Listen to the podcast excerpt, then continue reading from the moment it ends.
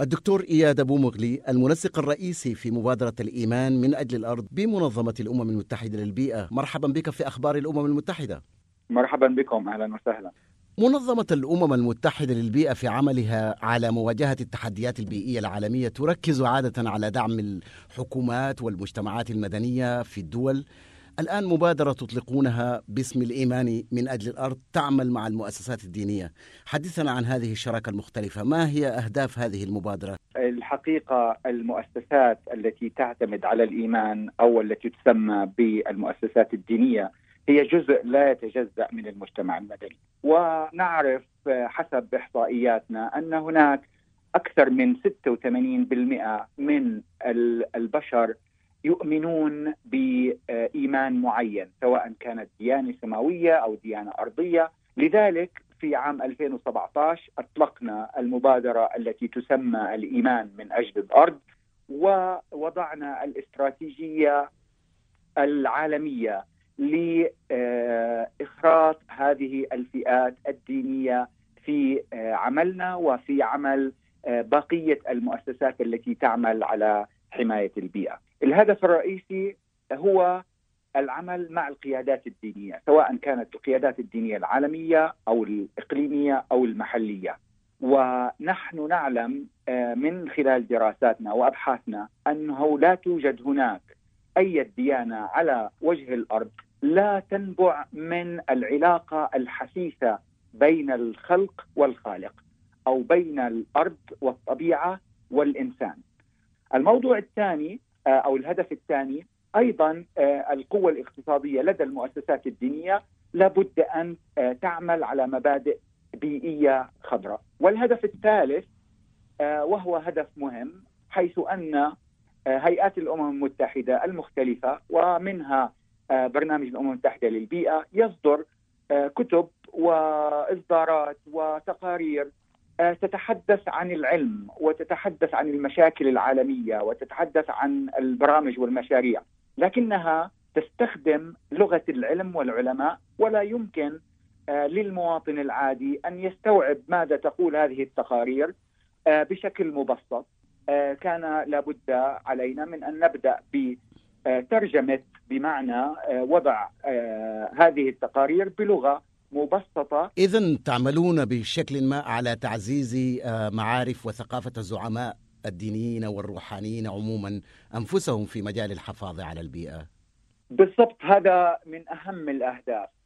مثلا أعطيك مثال يصادف يوم البيئة العالمي في 5 حزيران بعد أسبوع بعد انتهاء رمضان المبارك.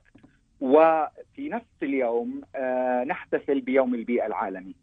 فكان لابد لنا من ربط عيد الفطر ويوم البيئة العالمي بمفاهيم دينية. شعار يوم البيئة العالمي هذا العام هو بيت اير بولوشن أو مواجهة التلوث. مواجهة تلوث الهواء. نعم. فلما نتحدث إلى رجل دين يمكن أن يعطيك بعض الآيات ولكن لا يمكن له بشكل مبسط أن يربطها بالمفاهيم البيئية. مثلا القرآن الكريم يقول في الكتاب المقدس في القرآن: وجعلنا الرياح لواقحة. وهذا يعني أننا جعلنا الرياح تحمل اللواقح المهمة في تلقيح الزهور والأشجار وبحيث يكون هناك إنتاج زراعي ونمو النباتات بشكل طبيعي فعندما يقوم البشر بتلويث الهواء تصبح هذه الرياح تحمل الملوثات وليس اللواقح. وحتى لو حملت اللواقح تحملها ملوثة وتسبب بتلويث التنوع الحيوي الموجود على وجه الأرض. وبذلك يجب علينا أن نربط ماذا يقول القرآن الكريم بماذا يقول العلم من حيث تلوث الهواء. هل هنالك أمثلة لمشاريع راهنة على الأرض أو قيد التطوير من شراكة مبادراتكم مع منظمات الإيمان المسيحية والإسلامية في المنطقة العربية؟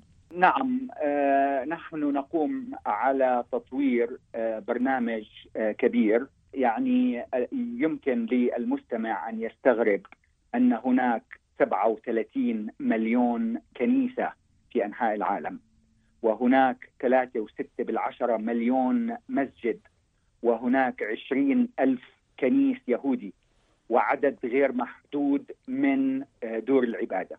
فنحن نقوم على مبادرة بيوت العبادة الخضراء. بمعنى إذا كل كنيسة وكل مسجد أقام بوضع لوح شمسي لإنتاج الطاقة على سطح هذا المعبد أو هذا البيت من بيوت الله فنحن نعمل مباشرة على وضع 50 مليون لوح شمسي بشكل مباشر وبالتالي نقوم على التخفيف من إنتاج مئات الآلاف من الأطنان من ثاني أكسيد الكربون الذي يؤدي إلى تغير المناخ. دكتور إياد هنالك جوانب اقتصادية مهمة شديدة الارتباط بالاعتبارات البيئية مثل الاستثمار في المساحات الخضراء وتحويل وتطوير البيئة، كيف ترون المساهمة الدينية أو الروحانية في هذا الصدد؟ يا سيدي سؤال جميل لأنه حسب الدراسات التي نقوم بها آه الاستثمار من قبل المؤسسات الدينية هو رابع أكبر استثمار على وجه الأرض ونحن نتحدث عن تريليونات من الدولارات آه مثلا أعطيك إحصائيات. 8% من مساحة الأراضي المسكونة هي آه مملوكة للمؤسسات الدينية. 50% من المدارس في على وجه الأرض هي مملوكة للمؤسسات الدينية. 28% من الغابات المنتجة في أوستريا النمسا فقط هي مملوكة للمؤسسات الدينية. فنحن عن نتحدث عن قوة اقتصادية هائلة. إذا لابد علينا ونحن نتحدث عن تمويل التنمية المستدامة أن تكون استثمارات هذه المؤسسات الدينية تؤدي إلى الاستثمار الأخضر. والآن كثير من هذه المؤسسات تستثمر في صناعات تلوث البيئة. فيجب أن نعمل على تخدير هذه الاستثمارات بمعنى أنها تستثمر في الإنتاج الطاقة المتجددة مثلا. فهناك مبادرات كبيرة نعمل على وضعها لتخدير هذه الأموال وهذه الاستثمارات. البنك الإسلامي للتنمية نتحدث عن 70 مليار دولار استثمار. الفاتيكان يملك 30 مليار. مجلس الكنائس العالمي حوالي 45 مليار دولار. فكل هذه الأموال آه إذا تم تخديرها فنحن بالفعل نتحدث عن المساهمة في التنمية المستدامة.